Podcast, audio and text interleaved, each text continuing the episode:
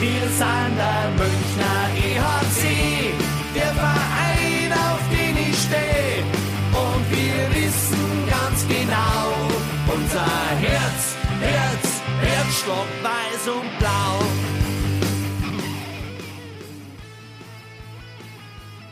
Servus und herzlich willkommen, Packmas, Folge 73.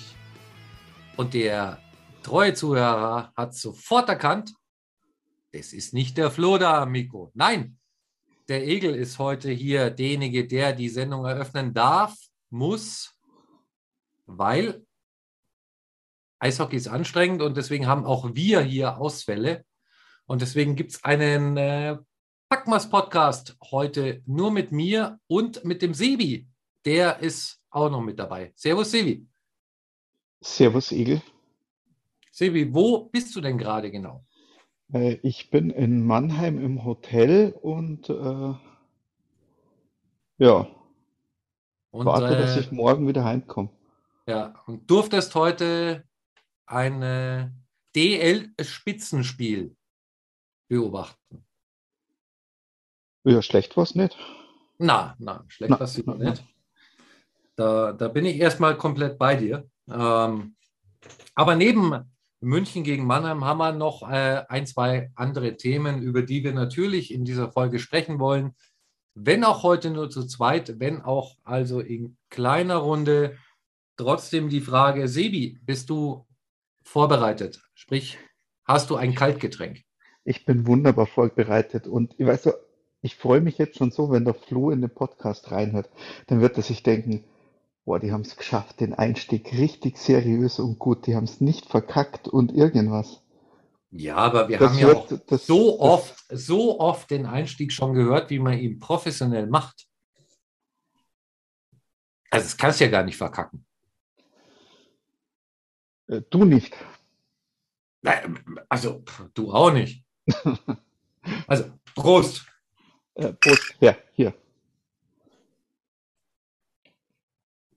Ich finde schon mal Wahnsinn, wie die Flaschen klingen, obwohl du in Mannheim bist und ich in München. Also ja. Special Effects. Ja, also unsere Special Effects sind unglaublich. Ja, seit der letzten Folge ist ein bisschen was passiert. Wir wissen, wer unser Champions-League-Gegner ist. Wir haben zwei Dinge. Wir wissen wahrscheinlich, wer unser Champions-League-Gegner ist. Wir haben 2 DEL-Spiele gespielt und was selten genug vorkommt, dass wir sagen können, wir haben beide Spiele verloren. Ja. Das eine gegen Krefeld, an deinem Geburtstag, möchte ich übrigens sagen. Ja. Aber das hatten wir ja vorausgesagt. Das haben wir gewusst, ja. Das war so ausgemacht. Man muss sagen, der Sevi hat sogar Geld damit verdient, dass der ERC am Freitag gegen Krefeld verloren hat. Die verlieren immer am Geburtstag. Ja, also das schon mal für alle Hörer, wenn der Sevi Geburtstag hat. Also Ende November. Ja, also vergangenen Freitag. Der Rest bleibt unser Geheimnis, aber vielleicht hat der eine oder andere ja einen Kalender daheim liegen. Dann lasst es mit dem Eishockey schauen einfach. Hm.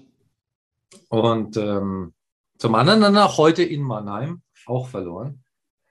Aber lass uns mal von vorne aufarbeiten, in der Reihenfolge, wie es die Woche so passiert ist. Und das Erste, was passiert ist, ist die Champions-Hockey-League hat die letzte Runde abgeschlossen. Der ERC ist erfolgreich weitergekommen, wie wir alle wissen. Und der nächste Gegner heißt, zumindest Stand heute, Sonntagabend, Lukko Rauma. Yay! Yeah. Okay. Der Sebi hat quasi extreme Emotionen für Lukko Rauma. Amtierender finnischer Meister, im Moment ein bisschen schwächeln, ich glaube 12. oder 11. in der finnischen Liga. Und die haben eine Wahnsinnsserie gespielt in der Champions-Hockey-League gegen Bozen. Erzähl. Die haben die hergespielt bis zum Gegner noch. Ja, also 3-1 gewonnen in Bozen. Und jetzt sag's mir, wie ist das Rückspiel ausgegangen? Und das ist genau der Punkt. Das ist halt gar nicht ausgegangen, weil Lukko Rauma konnte nicht antreten wegen Corona-Fällen. Das kommt vor in der heutigen Zeit. Leider. Und ja, die CHL hat deswegen entschieden, wer weiterkommt. Und hat sich dann entschieden, nachdem Rauma in Bozen 3-1 gewonnen hat, gehen die Finnen auch weiter ins Viertelfinale und sind dadurch der nächste Gegner, das ERC München. Ein heiß diskutiertes Thema bei den Fans der CHL. Ja, verstehe ich jetzt. Also. Was sagst du nun dazu? Ja, wenn das Spiel nicht wiederholt wird, dann soll es doch gewertet werden, wenn es nicht durch irgend so einen Punktekoeffizienten irgendwie schön zu rechnen ist, aber... Ja, also die CRL sagt ganz klar, es gibt keine Termine, um das Spiel nachzuholen, das Rückspiel. Mhm. Rauma hat das erste der zwei Spiele gewonnen und ist deswegen sportlich qualifiziert. Jetzt muss man dazu sagen, Rauma war aber die Mannschaft, die Spiel 2 nicht bestreiten konnte. Mhm. Entscheidung am grünen Tisch. Es hieß zunächst, dass es eine Absprache gab zwischen Lukko Rauma und dem Bozen Foxes, dass man sich auf diese Entscheidung einigt. Die Herrschaften aus Südtirol sagen mittlerweile, nee. Diese Absprache gab es nicht und haben jetzt auch ihren Anwalt beauftragt, da entsprechende Schritte einzuleiten. Verstehe ich. Ich glaube persönlich nicht, dass sich noch was daran ändern wird an der Entscheidung der Champions-Hockey-League. Finde aber trotzdem, man kann das diskutieren. Weil für mich bedeutet das im Umkehrschluss, gerade jetzt während Corona, wo niemand was für kann, und das ist auch nicht der Fehler von Lukko Rauma aus meiner Sicht, Spiel 1 ist noch wichtiger. Dann gewinnst du Spiel 1 und Spiel 2 findet warum auch immer nicht statt. Bist du automatisch schon eine Runde weiter. Ich hätte jetzt eigentlich Matt Maioni schon gern nochmal gesehen hier. Bei uns, gegen uns. Aber ja, du hast recht. Nein, ich finde das, das ist immer viel zu diskutieren und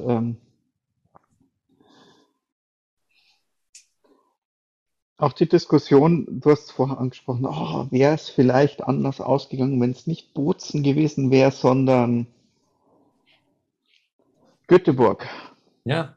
Oder Tampere oder Prag oder München.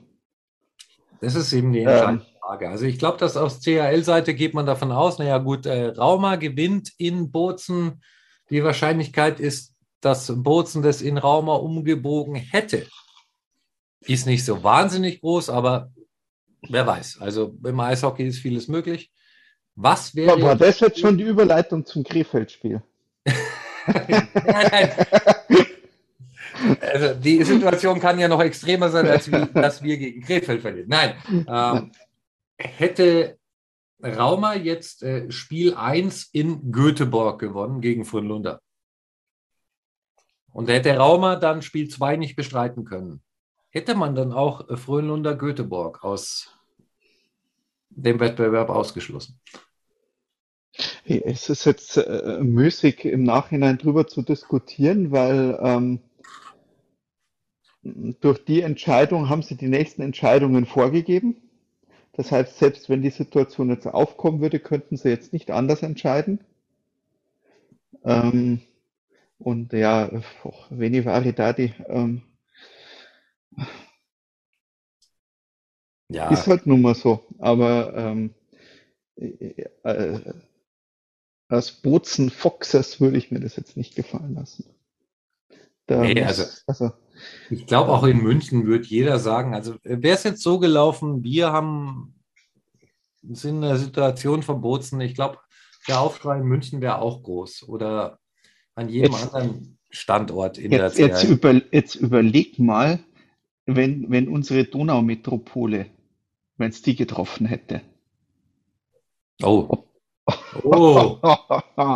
Die mit den zwei Buchstaben, mit dem E und dem N am Ende. Ja, ich habe schon verstanden. Ja.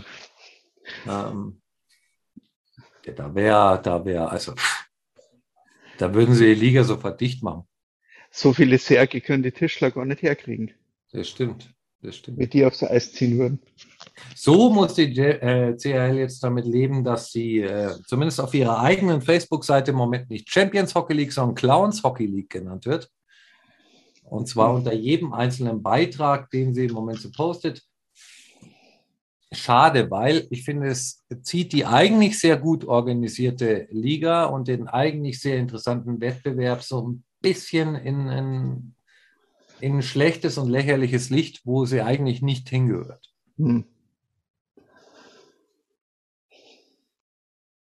Aber gehen wir mal davon aus, wir spielen jetzt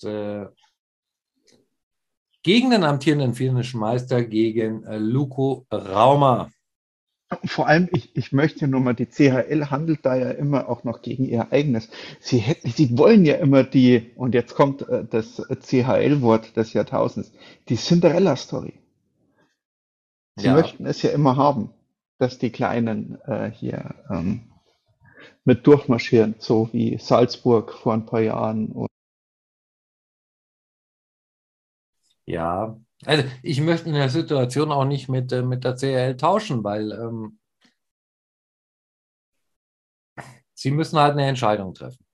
Und die Entscheidung war, entweder geht der raus, der nicht antreten kann, oder es geht der raus, der das Spiel 1 verloren hat. Ich glaube, man sollte da gerade für die Zukunft einfach eine verbindliche Regel auch finden. Ich glaube nicht, wie einige Fans schreiben, was zu befürchten steht, dass jetzt irgendwelche Teams, die überraschend vielleicht Spiel 1 gewinnen, dann in Spiel 2 nicht antreten und irgendwelche Gründe wie Corona vorschieben. Das glaube ich nicht, dass das passieren wird. Oder ich hoffe nicht, dass das passieren wird. Trotzdem bleibt ein komischer Beigeschmack bei dieser Entscheidung. Nochmal, ist nicht der Fehler von Lukko Rauma.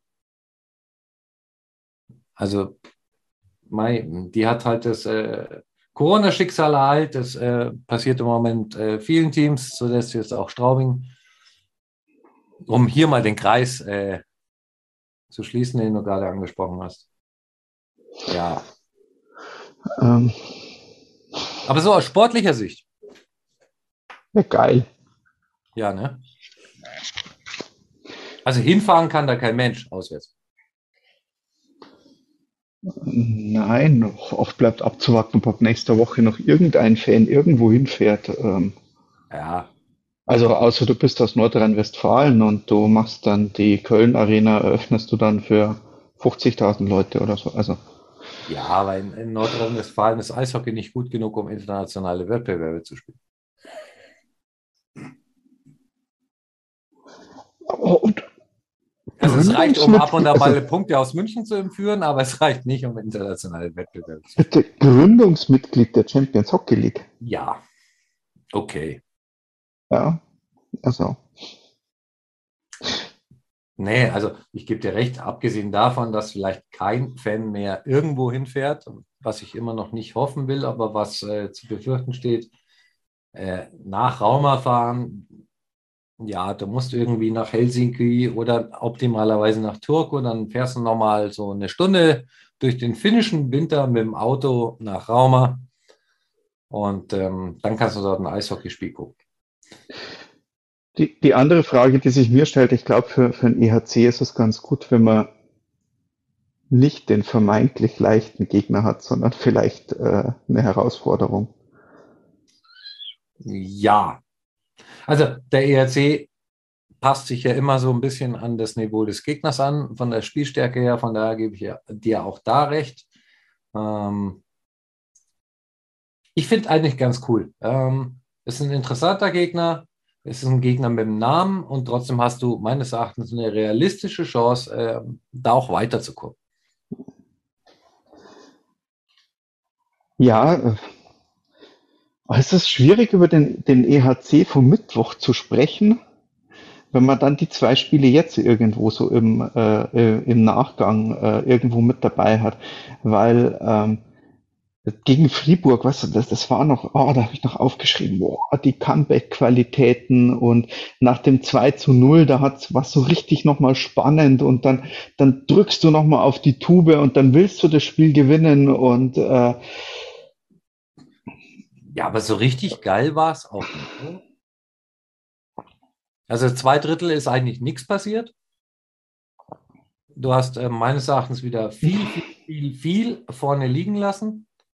Wobei der Torhüter da sein Übriges getan hat. Berra war schon, also da waren schon geile Saves dabei, eins ums andere Mal, und München war schon von Statistik und vom Optischen her die bessere Mannschaft, aber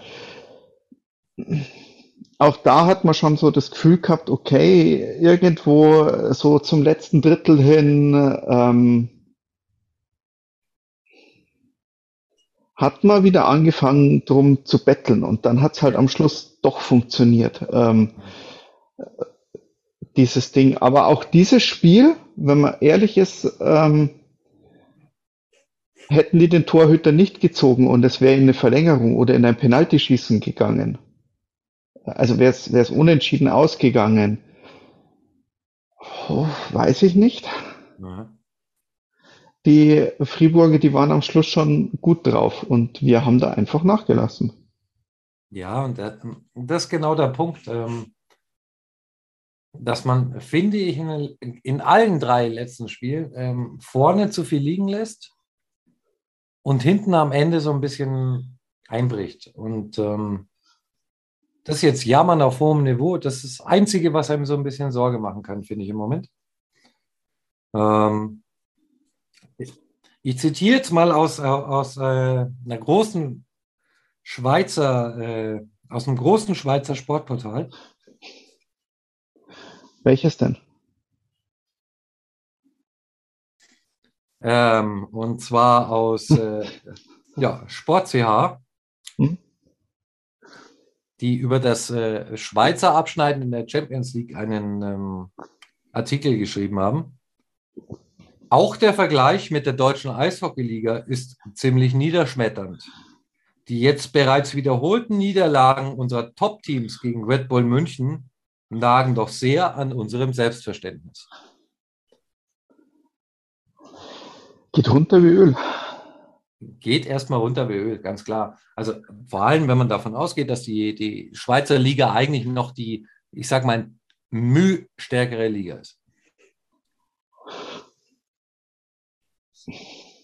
Aber jetzt hast du diese Saison Schweizer Meister aus dem Wettbewerb gekickt, Schweizer Tabellenführer aus dem Wettbewerb gekickt, dazwischen noch irgendwie mal den schwedischen Vizemeister ein Spiel lang geschlagen, den zweiten am Rande einer Ligalage gehabt.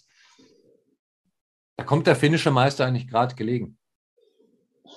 Ja, doch, man kann's so sehen. Ich bin bei den Schweizern, ich bin dann nochmal, also man hat's ja auch beim Deutschlandcup gesehen und auch die letzten internationalen Wettbewerbe, als man gegen die Schweiz, zwar knapp, aber man hatte irgendwo schon die Nase vorn, und ja, die Schweizer Liga zahlt besser und kann sich vielleicht die besseren Ausländer in der Mannschaft leisten. Mhm. Da gehe ich durchaus mit. Der Unterschied ist halt, die haben halt dann 3 oder 4 in der Mannschaft rumhüpfen, und wir haben 8 oder 9 in der Mannschaft rumhüpfen. Plus, wenn du jetzt gerade München nimmst, hast du halt noch die Top-Deutschen. Also du hast halt die Top-Deutschen Nationalspieler und vielleicht noch den ein oder anderen Top-Ausländer mehr. Und von dem her... Du meinst, es stellt sich in der Schweiz breiter auf, während die Top-Deutschen sich in der DEL dann doch auf 2, 3 Teams konzentrieren? Ja, doch, genau. Und der Top-Nachwuchs in der deutschen Eishockey-Liga, der wird ja auch immer breiter. Also das, was nachkommt, wird ja immer breiter. Ist da mal aus Düsseldorf einer gekommen, und es ist aus Köln einer gekommen, und es ist hier einer gekommen und da einer gekommen. Aber so bis zum Jahrgang 95 war eigentlich, die Top-Spieler, die gekommen sind, waren geballt aus Mannheim. Ja. Das ist so. Also da braucht man jetzt als Münchner auch nicht großartig drum rumreden.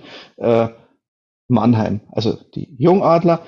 Dann hattest du noch einige dabei, die aus dem Nachwuchsprogramm der Eisbären Berlin gekommen sind, die dann auch diesen Kern um die Meistermannschaft gemacht haben.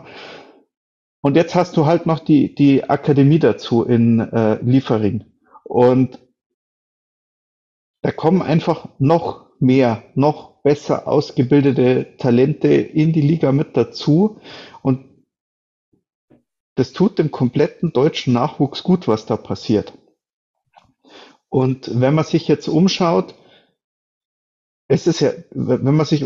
Düsseldorf profitiert ja schon sehr gut von der Münchner Nachwuchsriege. Auch Köln profitiert schon ganz gut damit, wenn man Barinka nimmt. Du hast einen Eder in Niederbayern rumfahren, du hast einige in Ingolstadt. Also es ist schon,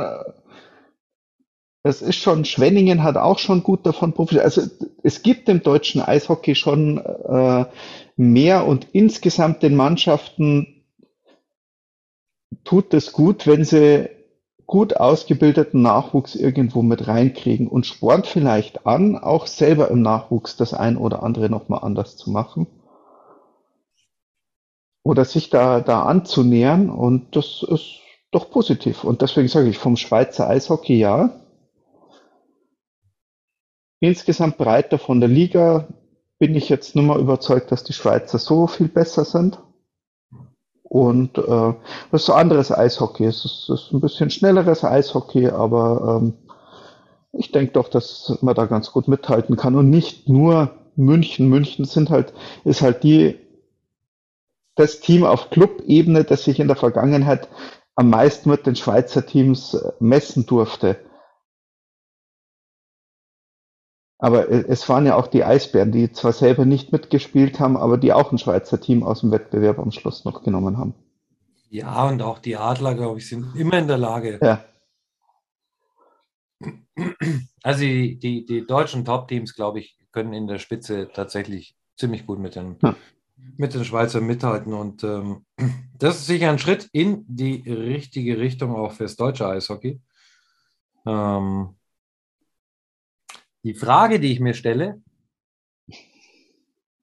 hat der deutsche Eishockey-Fan das verstanden? Oder hat Deutschland verstanden, dass Eishockey hier gerade einen Schritt nach vorne macht? Oder was krankt in der öffentlichen Wahrnehmung Eishockey, wenn ich jetzt schaue, dass der Haus- und Hofsender Sport 1 heute sein letztes DEL-Spiel übertragen hat und die Rechte ab sofort wieder an Servus TV gehen? Ich weiß es nicht.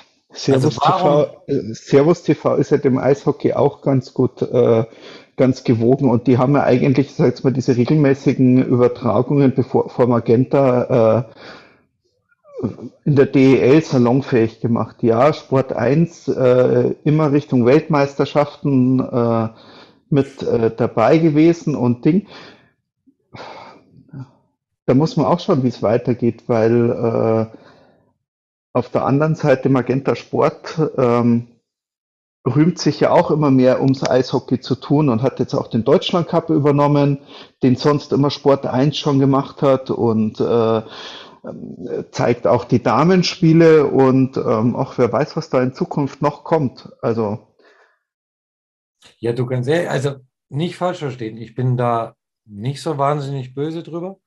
Ich fand die Servus TV-Übertragung immer gut und professionell.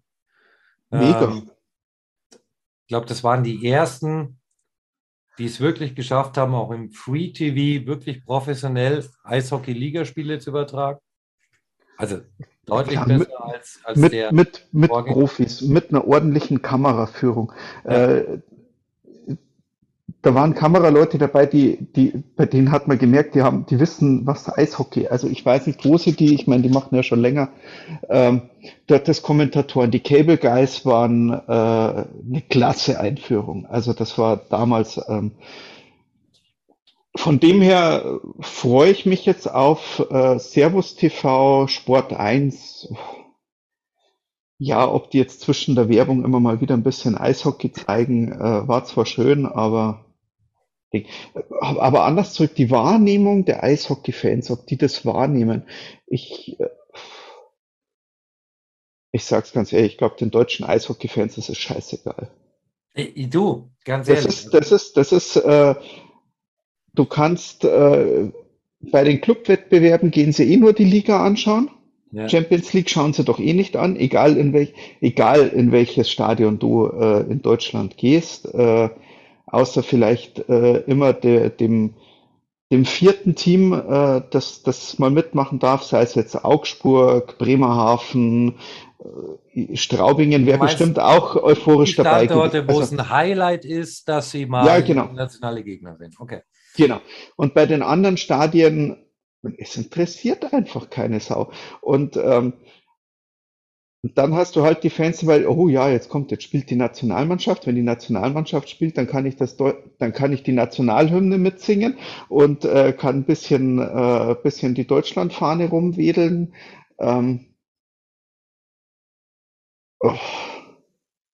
Aber ich glaube auch nicht, dass das so viele dann interessiert.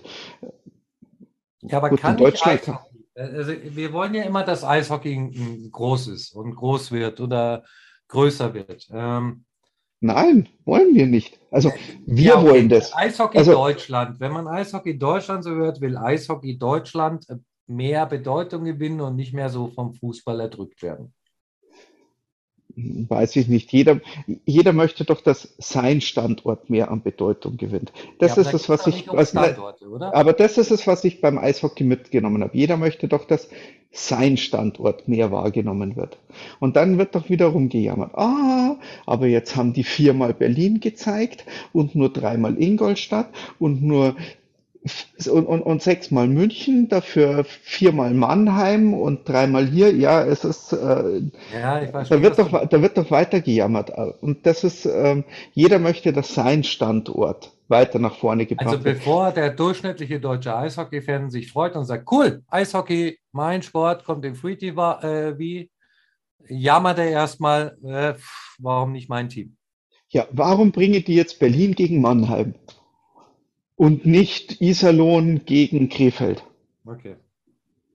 Dann ist aber doch das Magenta-Konzept, und ich muss ja auch ganz ehrlich sagen, ich finde auch die Magenta-Übertragungen gut. Über die Kommentatoren kann man immer mal geteilter Meinung sein, aber technisch und wie sie es aufziehen, finde ich es gut. Und ich bin da echt froh, dass es das gibt.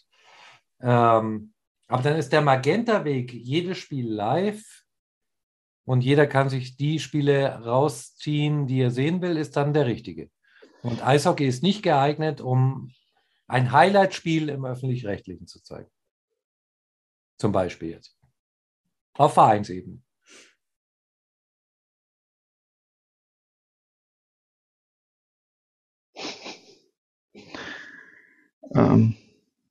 Ja. Aber damit sorgt der Fan, der sagt, ich will aber, dass meine Mannschaft im Mittelpunkt steht und ich will, dass meine Mannschaft mehr gezeigt wird und mich interessiert mein Standort, ist damit auch ein bisschen mitverantwortlich, dass es ein Nischenprodukt bleibt. Richtig. Aber wir sind so schön philosophisch unterwegs. Ich trinke noch schon. Wer bei Magenta alle Spiele sehen will, da nochmal fünf Leute können das jetzt. Wir haben in der letzten Folge nämlich nochmal 5 Jahresabos verlost, zusammen mit dem EHC Red Bull München und Magenta Sport. Das Lösungswort, das wir gesucht haben, war natürlich das Skandinavium, in dem der EHC das Finale gespielt hat gegen Frölunda. Und, schwere Frage, finde ich übrigens. Also deswegen gab es auch kaum Antworten. Wir müssen noch auszählen und auslosen und in den nächsten Tagen schreiben wir dann die Gewinner an. Beziehungsweise der Flo macht das dann. Ja, der Flo macht das. Wenn er heute schon sich auskuriert, dann kann er am Morgen ja mal ein paar Gewinner anschreiben. Genau. Ja. Nee, aber eigentlich wollten wir in die Diskussion gar nicht gehen. Wir wollten nur festhalten, dass Sport 1 keine Spiele mehr zeigt und das jetzt Servus TV macht. Trotzdem finde ich den Punkt interessant. Aber ich bin gespannt auf was Neues, weil manchmal muss man alte Sachen einfach mal abschneiden und das Kraut einfach mal wieder wegmachen. Ja, und manchmal muss aber trotzdem, finde ich, dann der Eishockey-Zuschauer sich an der eigenen Nase packen und sich überlegen. Abschneiden, Kraut wegmachen, Egel, ich will gerade die Überleitung. Ach, du willst überleiten? Ja, ja, natürlich, ich möchte aber doch überleiten. Wir haben in der letzten Folge gelernt, wir leiten nicht mehr so so plump und überschaubarer. Überschaubarer, okay. Ja, sondern wir leiten jetzt einfach über, indem wir sagen, so wie Stefan Raab früher. Und jetzt gehen wir ein bisschen in die Werbung. Und dann sind wir gleich wieder mit spannenden Themen für Sie da. Kaum läuft die neue Eishockey-Saison, da ist auch schon der November da. Und auch wenn das jetzt komisch klingt, Weihnachten ist nicht mehr weit. Das ist aber auch absolut kein Grund, sich einen Winterpelz zuzulegen, ganz im Gegenteil. Sichert euch lieber schon jetzt das Powerpaket von Manscaped gegen den Nikolausbusch in der Buchse, das Performance Package 4.0. Mit dabei ist der verbesserte Lawnmower der 4. Generation, der modernste, wasserdichte Intimrasierer aller Zeiten. Der verschafft euch nicht nur den perfekten Schliff für euer Angriffsdrittel, sondern sorgt mit dem eingebauten LED-Licht auch für den notwendigen Durchblick bei der Aufbereitung eurer Spielfläche. Für die Feinabstimmung liefert Manscaped noch den Crop Preserver, eine edle Intim-Deo-Lotion, und den Crop Reviver, das abrundende und erfrischende Intim Toner Spray mit. Doch nicht nur im Unterrang sollte alles passen, auch für die Etage weiter oben ist das passende Werkzeug am Start. Manscaped legt dafür mit dem Weed Wacker einen effektiven Ohren- und Nasenhaartrimmer dazu. Die Kollegen haben da schon das passende Näschen dafür. Komplettiert wird das Performance Package 4.0 durch einen stylischen Kulturbeutel und eine bequeme, extra reibungsarme Boxershort. Warum wir euch das erzählen, das hat genau 2 Gründe. Mit dem Code Packmas21 spart ihr 20% auf euren versandkostenfreien Einkauf im Manscaped Shop. Und zweitens tut Manscaped Gutes, denn die Kollegen arbeiten mit der Testicular Cancer Society daran, die Aufmerksamkeit für das Thema Hodenkrebs und Männergesundheit im Allgemeinen zu erhöhen. Mit jedem Einkauf könnt ihr auch eine freiwillige Spende an die TCS tätigen. Das finden wir absolut unterstützenswert. Also, klickt euch rein, nutzt den Code PACKMAS21 und gönnt euch dieses persönliche Performance-Upgrade zu Weihnachten von Manscaped. Ja, super. Der Egel kann das halt. So nämlich. Wir haben doch keine Zeit. Richtig. Oh, müssen wir das jetzt rausschneiden? Ist das irgendwie... Nein. Nein? Okay, gut. Also nicht, dass wir jetzt hier auch noch Plagiatsvorwürfe kriegen oder so. Nee, wenn, dann läuft der Podcast irgendwann auf Pro7, aber... Auch gut.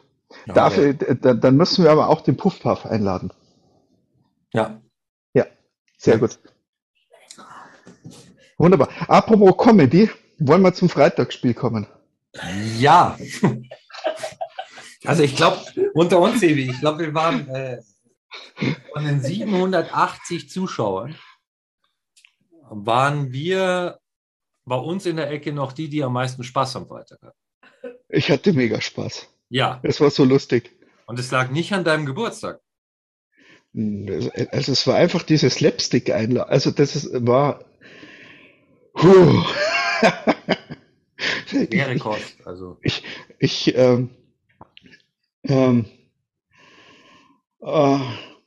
Gut, ich meine, wir haben es vorausgesagt, also dass man es nicht. Und Don Jackson hat auch gesagt, wir hatten in den letzten Tagen so viele emotionale Spiele. Und ich glaube, auch Don Jackson war schon bewusst, dass es selbst ihm schwierig wird, gegen Krefeld in der Mannschaft so einen gewissen Spannungsbogen aufzubauen, der dann funktioniert. Und wenn du dann halt so einen Gegner hast, der einfach 2 Drittel nicht mitspielt.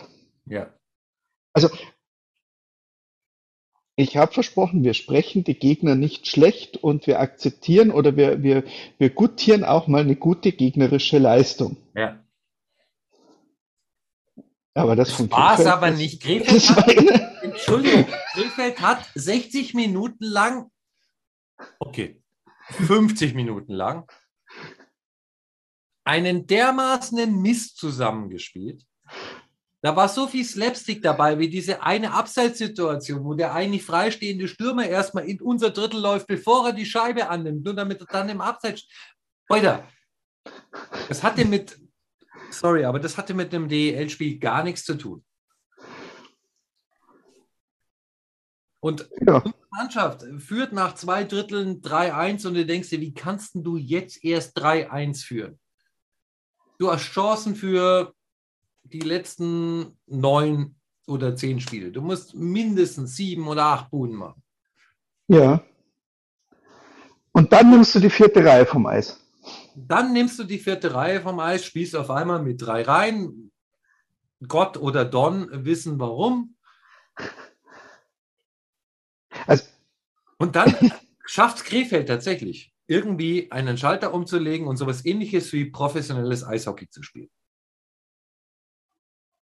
Aber unsere kriegen den Schalter nicht mehr zurückgelegt. Die sind im Verwaltungs- und wir können uns nur selber schlagen Modus. Also man muss, um da nochmal drauf zu gehen, die 4. Reihe hat das 1-1 und das 2-1 erzielt. Also die haben gescored an diesem Abend. Ja, und das ist auch völlig legitim, dass du sagst, heute treten wir mal ein bisschen kürzer, weil als nächstes kommt Mannheim und dann Ingolstadt und dann schon wieder Mannheim und heute kommt halt Krefeld und ich will den Krefeldern nicht zu nahe treten und das möchte ich nochmal betonen, ich möchte den Krefeldern nicht zu nahe treten. Aber das waren 40 Minuten, war das, die einen können nicht und die anderen wollen nicht und machen daraus ein besseres Trainingsspiel. Mehr war da nicht. Es war so ein Spiel, wo ich mir nach 2 Dritteln, weil ich Stand von 3-1 überlegt habe, eigentlich könnte es jetzt auch heimgehen. Ja. Und dann sind wir genau für dieses Auftreten, dieses, was wollen die von uns, bestraft worden. Und zwar in einer Art und Weise, wo es dann irgendwann wirklich im Slapstick endet und man sogar beim Penaltyschießen vergisst, den Puck mitzunehmen. Das war mein Highlight. Das weiß jeder. Das weiß jeder, der bei uns in der Ecke stand in der Sebi, hat nach dem Penalty von Ortega 5 Minuten lang Tränen gelacht. Ich auch. Es war, der was einfach so gut dazu gepasst hat. So, es war und jetzt nicht, weil ich den Ortega auslachen möchte oder weil ich das, sondern weil es halt es ist halt so eine Situationskomik gewesen. Ja. So. Die spielen 2 Drittel lang nicht mit und dann passiert eigentlich nur Schmarrn, der denen hilft. Und es war auch dieses Ausgleichstor am Ende. Und nein, es lag nicht am Fiesinger in diesem Spiel. Ich meine, es lag an den 4 Lattenschüssen und ja, egal. Auf jeden Fall war es so ein Spiel, wo du aber trotzdem hinterher aus der Halle gehst und sagst, du hast gegen Krefeld verloren. Aber weißt was? Ei drüber. Wen interessiert's? Ja. Krefeld hat 2 Punkte geholt, steigt am Ende der Saison nicht ab, sondern Augsburg, alles richtig gemacht. Ja. Und außerdem hatten wir es hier prophezeit. Wir schlagen Fribourg, verlieren gegen Krefeld und schlagen dann Mannheim. Nicht. So der Plan. So der Plan. Das war eigentlich der große Masterplan dahinter. Ja. So. Und dann haben die Mannheimer. Genau. Und dann haben die Mannheimer was gemacht, nur um mich zu ärgern. Mich persönlich. Nicht ganz alleine. Nur mich persönlich. Eigentlich wäre der noch überhaupt nicht fit gewesen. Nein. Aber wenn der Sebi kommt, dann muss der Plachta spielen. Ja. Es ist so gelaufen, dass Matthias Plachta heute früh in die Adlerkabine kam und zum Pavel gegangen ist und sagte, wer ist denn vom Radio aus München angemeldet? Und der hat gesagt, der Strasser ist da. Und dann hat der Plachta gesagt, bin fit. Ja, irgend sowas. Nur um mich persönlich. Ja. Und trotzdem, du führst nach 2 Dritteln. In Mannheim. Verdient. Wollen wir nochmal, bevor wir jetzt wieder ins Negative kommen, Weil wir uns jetzt ja schon daran gewöhnt haben und der Egel ja seinen Privatfanclub schon gegründet hat. Dieser Pass von Gogulla, Alter, war der geil. Der war mega. War der geil? War der geil? 2-1 vom Gogulla war mega. Das war... Ah. Und es war auch ein gutes Eishockeyspiel. Und es waren auf beiden Seiten, und das möchte ich jetzt auch mal sagen, wirklich hervorragende Torhüterleistung. Sonst wäre es da nicht 2-1 gestanden zu irgendeinem Zeitpunkt, sondern 5-4 oder was. Also wirklich, es war, glaube ich, auch Werbung für den neutralen Zuschauer für DEL-Eishockey. Es war ein Spiel auf meines Erachtens echt sehr, sehr gutem Eishockey-Niveau. Mit zwei guten Torhütern, mit Chancen, hüben und drüben. Alles wunderbar. Und du führst da 2-1. Und dann muss man sagen, Mannheim sagt ja auch noch, oh, wir haben ja noch so viele Verletzte und wir haben so viele Dinge. Zum einen auf dem Zettel richtig. Auf der anderen Seite, wenn du schaust, die ersten drei Reihen in Mannheim, die waren jetzt nicht schlecht besetzt. Waren ja genug gute Spieler mit dabei, auch bei denen. Und bei uns auch. Wir hatten sogar 4 Reihen mitgenommen. Verdammt, das ist ein Top-Team, was da heute auf dem Eis stand bei Mannheim. Also, wir hatten 4 Reihen, die haben wir mitgenommen. Und dann, im letzten Drittel, haben wir das Gleiche gemacht wie gegen Krefeld. Wenn du das Gefühl hast, du hast den Gegner einigermaßen im Griff, dann nimmst du die 4. Reihe raus, die darf dann nicht mehr spielen. Ja, und auf einmal war das Spiel, fand ich, relativ gleichwertig und ausgeglichen. Und am Schluss ich glaube, wir hatten die größeren Torchancen. Am Ende, wenn da jeder einen Punkt mitnimmt, kann sich aber auch keiner beklagen. Also, schau, man hat dann noch den Seidenberg aus dem Spiel genommen. Gute Besserung an der Stelle, da haben wir jetzt auch noch.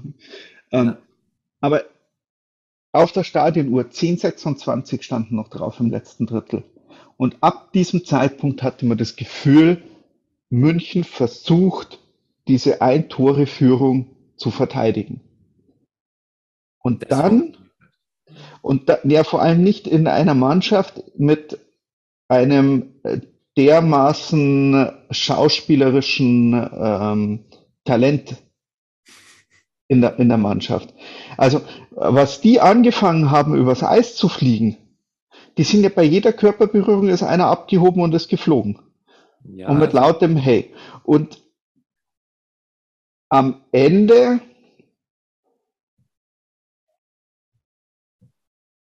sind die Mannheimer immer besser ins Laufen gekommen. Und dann hat er zugeschlagen, der heilige Matthias. Die Auferstehungsgeschichte. Ja, wobei man muss natürlich jetzt sagen, also dazu empfohlen sei die Pressekonferenz. So bei Minute 2:58 ungefähr wird es interessant. Ich glaube, auf Radio Wiesenfeld ist sie verlinkt. Ansonsten ist sie auch in meiner privaten Chronik verlinkt. Ab 2:58 wird es interessant. Don Jackson hat eine sehr eindeutige Meinung dazu. Auf der anderen Seite muss ich auch sagen, ja, und kurz bevor der Ausgleich fällt, da bist du halt dann wieder zu passiv. Entweder gehst du den puckführenden Spieler an und lässt ihn hier nicht schauen, wo kann ich jetzt hinpassen, oder...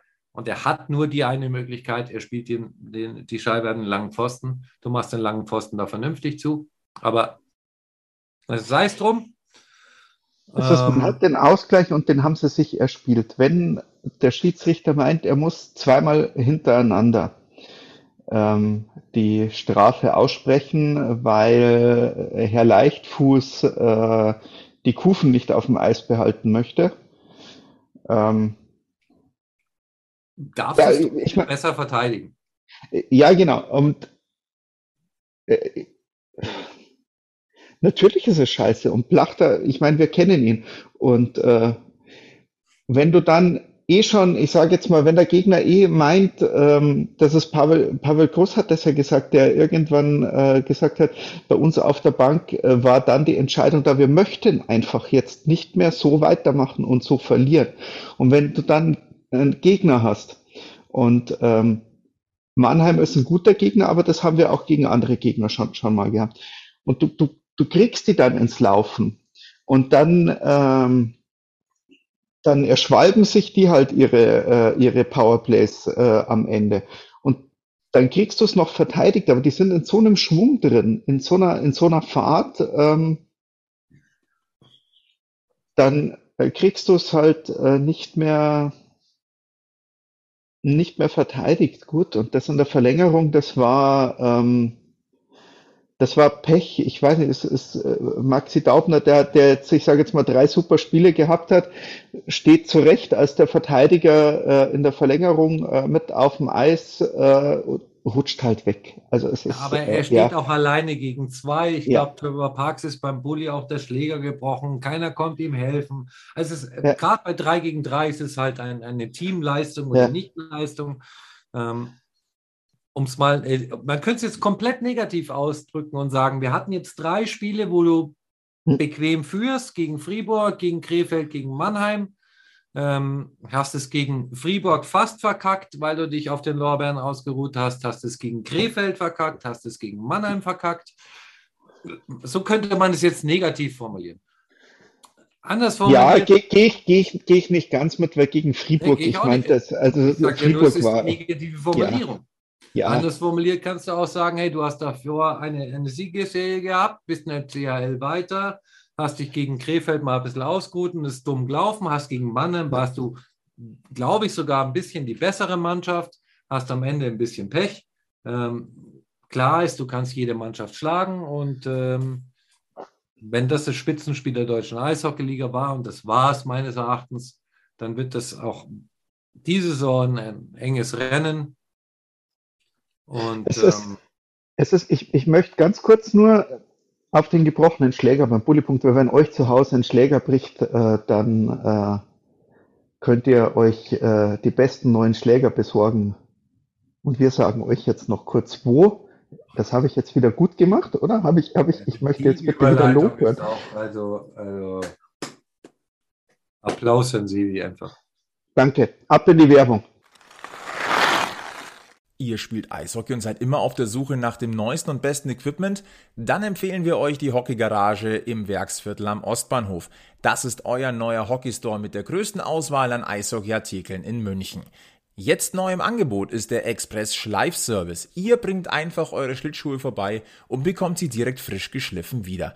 Das kostet pro Paar nur 10 €. Und sparen könnt ihr mit einer 10er-Karte, dann kostet euch der Service sogar nur 6 € pro Paar. Die schwedische Pro-Sharp-Maschine der Hockey-Garage ist bekannt aus DEL und NHL, schleift extrem schnell und sorgt für den Erhalt eures Kufenprofils. Wer mehr darüber erfahren möchte, schaut am besten einfach mal vorbei. Geöffnet ist die Hockey-Garage ab sofort mittwochs und freitags von 13 bis 20 Uhr. Und darüber hinaus könnt ihr euch dienstags, donnerstags und samstags persönliche Termine buchen. Dann kümmert sich das Team exklusiv und ungestört um euch und eure Anliegen. Ein Anruf genügt. Und wir haben für euch jetzt noch ein echtes Schmankerl, denn mit dem Rabattcode PackmasDeal spart ihr sowohl im Geschäft als auch im Onlineshop unter hockeygarage.de satte 15 € ab einem Einkaufswert von 60 €. Also, klickt euch rein oder schaut vorbei, lasst euch inspirieren, greift zu und spart mit dem PackmasDeal. Wir waren beim Spitzenspiel und alle Statistiken sind ausgeglichen. Es ist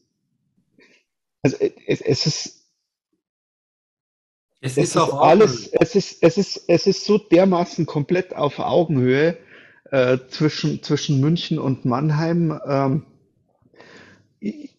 Auf allen Positionen, auf allen Arten und Weisen. Ja, aber genau das ist doch, was man als Eishockey-Fan auch erleben will. Da gebe ich dir recht, aber ich würde halt mal gern wieder gewinnen gegen Mannheim. Also das wäre jetzt mal das, so... Ja, das reicht auch später noch. Das alte ERC-Motto reicht auch später noch. trotzdem. Nebenbei, es gab, was gab es in dem Spiel noch? Es gab Jubiläen. Nicht, dass wir das unterschlagen, ne? Es gab Jubiläen in diesem Spiel. Und zwar das erste Saisontor von Frankie Mauer war dann auch das 150. DEL-Tor von Frankie Mauer. Und das 950. DEL-Spiel von Don Jackson als Trainer. Um das mal auch erwähnt zu haben. Ja, Reul wurde für sein Set. Oder die wortloseste Pressekonferenz von Don Jackson als Trainer dürfte es gleichzeitig auch gewesen sein. Ah, das ist sehr gut, ja. Ja. Also erst wollte er gar nichts sagen und auf die Nachfrage ist ihm dann ein, ich übersetze jetzt mal recht frei, seit ich in dieser Liga bin, wurde ich jetzt schon zum zweiten Mal durch eine Plachta-Schwalbe beschissen. Ja, frei übersetzt. Genau. Genau. Ja. Also ich glaube, selbst wenn sein Vertrag ausläuft, Matthias Plachta wird unter Don Jackson eher nicht in München spielen. Nee, ich bin auch... Und da komme ich zu dem Punkt, Plachta ist so ein... Er ist ein guter Eishockeyspieler. Ja. Also er ist ein wirklich guter Eishockeyspieler. Aber mit seinen Schwalben, und das ja nicht nur bei... nicht nur gegen uns, das passiert ihm ja in den anderen Spielen ja auch gelegentlich, dass dann die Kufen nicht mehr so gut funktionieren oder dass man nach einem normalen Check einfach mal nochmal 20 Sekunden liegen bleibt, um danach schnell auf die Bank zu fahren, wenn gepfiffen wurde oder eben auch nicht gepfiffen wurde. Neymar ist auch ein guter Fußballspieler, weißt du? Es hat nichts mit Qualität zu tun, es gibt halt Spieler, die sind vom Typ so. Genau, und das mag ich nicht und ich hatte die Befürchtung bei Ortega, weil das hat man aus Berlin auch öfters so gesehen, dass er da ganz gern mal auch gefallen ist, wenn es eng geworden ist. Das habe ich bei ihm jetzt eigentlich nicht mehr so gesehen. Und ich glaube, Don Jackson möchte das auch nicht sehen. Da habe ich,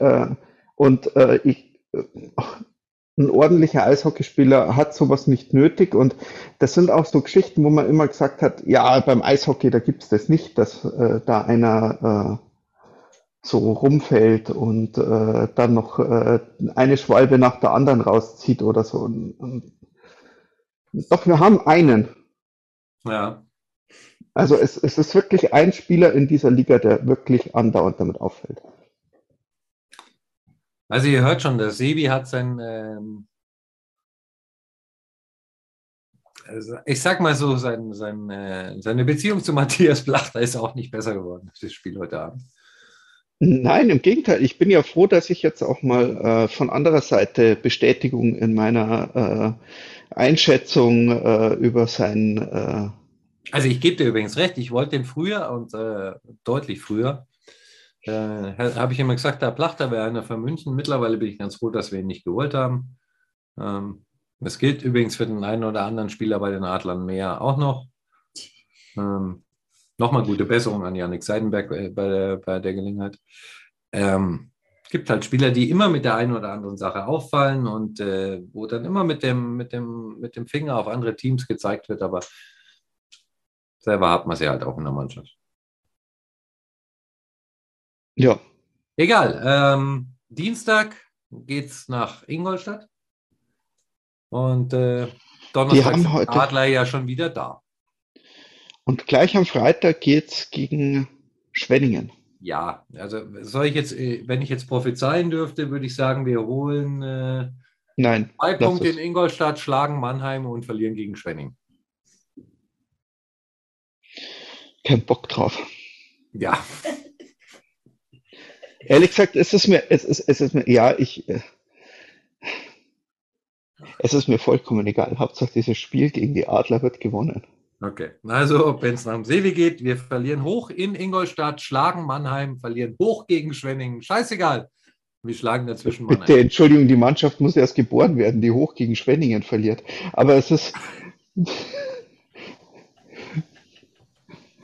Noch dazu, wo jetzt übrigens, und das möchte ich, muss es jetzt nochmal betonen, weil ich wurde im Stadion schon 2-3 Mal darauf angesprochen, ob ich das wirklich gesagt habe. Ja, ich habe es wirklich gesagt. Philip Gogulla ist im Moment in Topform.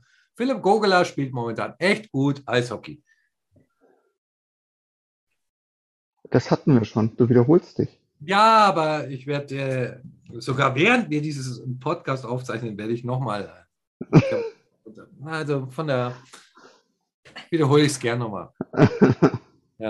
Und ja, ich kann mir vorstellen, dass wir gegen Schwenningen auch hoch verlieren. Wenn wir am Abend davor Mannheim geschlagen haben. Und weil du spielst innerhalb von 24 Stunden zweimal. Mhm. Und du wirst hoffentlich gegen Mannheim alles raushauen, was du hast. 60 Minuten lang. Ja, und dann ist es hoffentlich auch erledigt, das Thema. Und wisst ihr was? Dann kannst du wegen mir auch gegen Schwenningen verlieren. So was. Hm. Es sind dann übrigens im Zweifel 3 Punkte für die Schwenningen Wildwings, wegen denen die am Ende der Saison nicht absteigen und Augsburg schon. Okay, gut. Du würdest, ja, alles dafür tun. Alles. Ich merke das schon.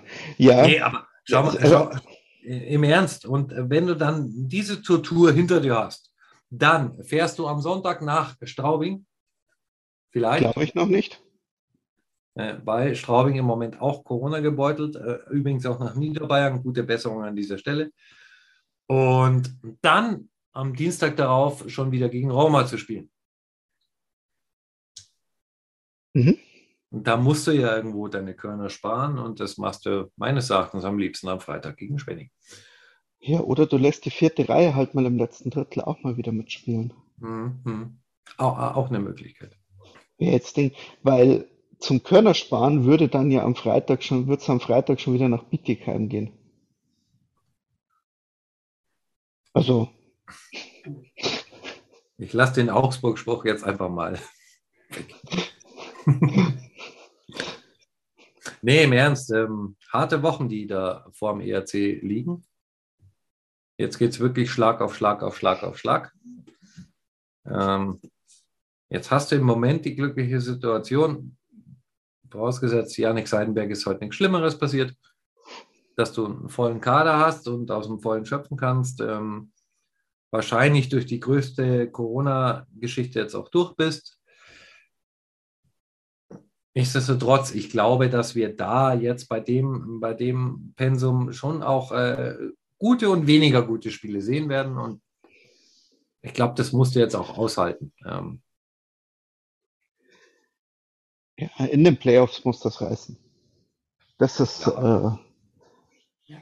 Umso ärgerlicher, wenn du halt dann Spiele so wegschmeißt, wie, also Frankie Mauer hat so, glaube ich, heute im Interview gesagt, so herschenkst wie heute Abend.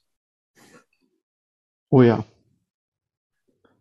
Also man hätte es einfach gewinnen können. Und auch das gegen Krefeld hätte man müssen. Müssen, genau. Also man hätte es vielleicht sogar ein bisschen leichter gewinnen können. Also wenn man...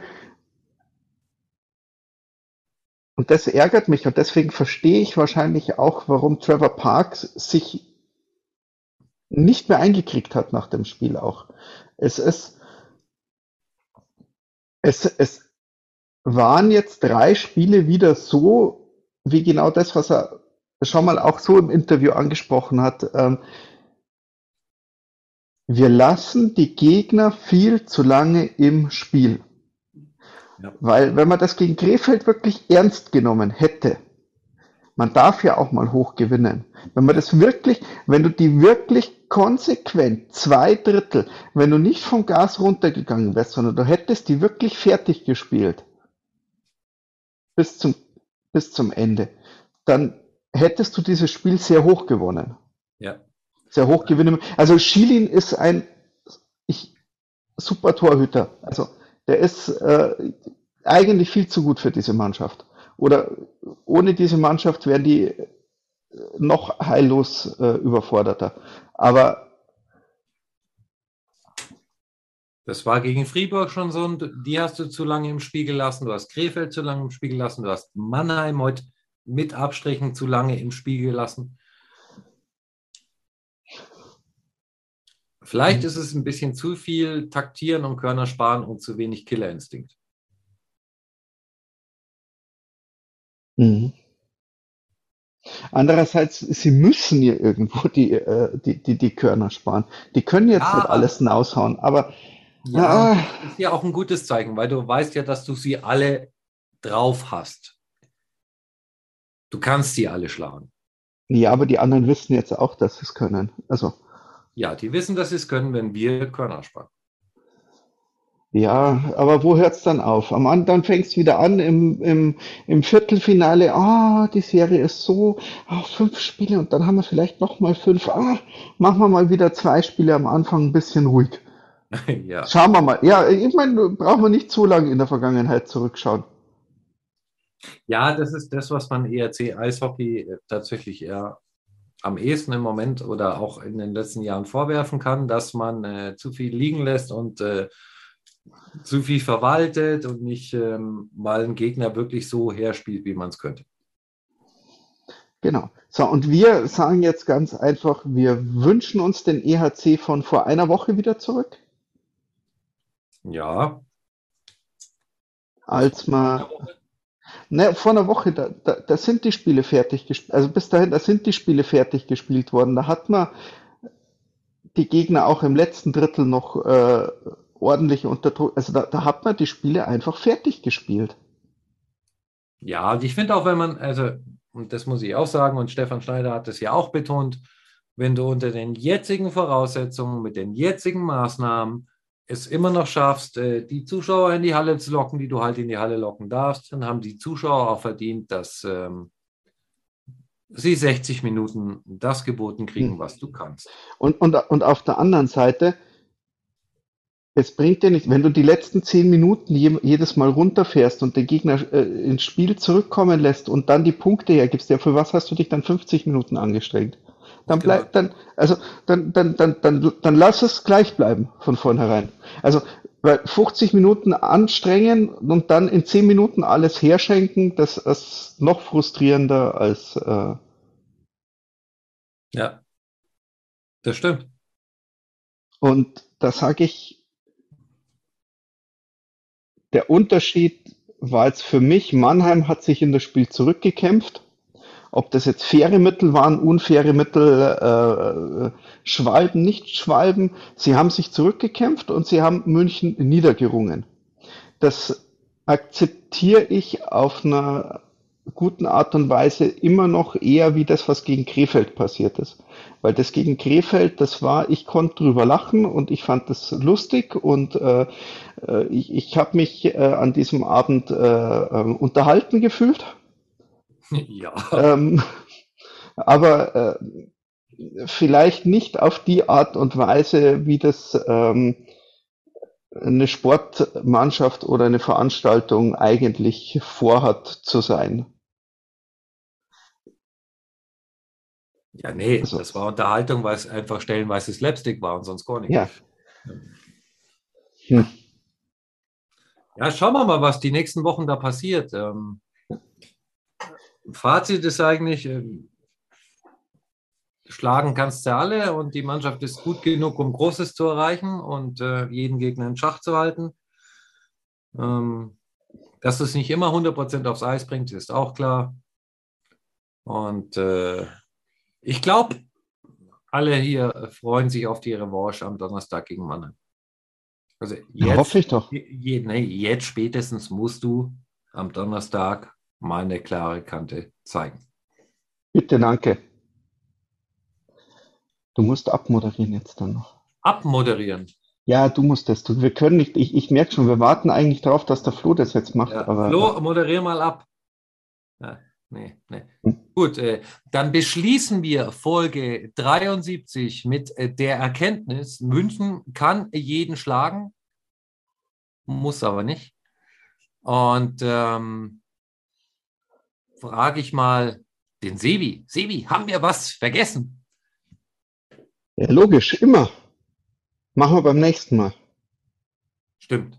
Und dann folgt uns bei Instagram, Facebook, Twitter, Spotify, Amazon Podcasts, seit der Woche neues Samsung Podcasts, auf Podigy, Apple Podcasts, Google irgendwas, überall, wo man irgendwas hören kann, sind wir wahrscheinlich vorhanden. Geht auf unsere Homepage, kauft Aufkleber, was auch immer, trefft uns im Stadion. Und wie ist es immer? Das Wichtigste ist aber immer schön am Puck bleiben. Danke und Servus. Nächstes Mal. Ich finde, der Ersatz Flo, der Flegel, der hat das gut gemacht. Flegel. Ja, Flo, Egel, Flegel, Ersatz Flo. Ja, hab dich auch lieb. Bis zum nächsten Mal. Bis zum nächsten Mal. Der Flegel, das ist so geil. Fuck, ey. Wir sind am Münchner EHC, der Verein, auf den ich stehe. Und wir wissen ganz genau, unser Herz, Herzschlag.